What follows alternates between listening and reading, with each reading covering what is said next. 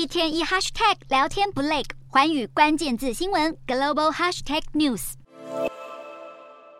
亿万富豪马斯克接管推特以后，全公司上下都被闹得鸡飞狗跳，不仅高层面临重组，超过半数的职员被裁，还传出积欠办公室租金的丑闻，令许多推特用户表态要求马斯克下台。而马斯克近期终于透露，他今年请辞推特执行长可能的时机点。马斯克强调，在他离开推特以前，还是有几项任务必须达成。马斯克去年收购推特，还连带影响特斯拉股价。许多投资人都质疑，马斯克为了处理推特营运而焦头烂额，恐怕无暇理会特斯拉，使得特斯拉股价在去年底频频崩跌。特斯拉在去年十二月狂跌的同时，马斯克还被爆出卖掉了数十亿美元的特斯拉股票，引发投资人不满。现在有新的消息指出，马斯克去年一共捐赠了价值十九点五亿美元的特斯拉股票给某家慈善机构。有分析师表示，马斯克可能从股票捐赠中获益，因为捐出股票并不需要上缴资本利得税，这是许多富豪技巧性避税的方法。其实，马斯克早在二零二一年就曾经捐出五十多亿美元的股股票到名下的马斯克基金会，不过确实有几笔款项赠送给各地不同的非营利组织。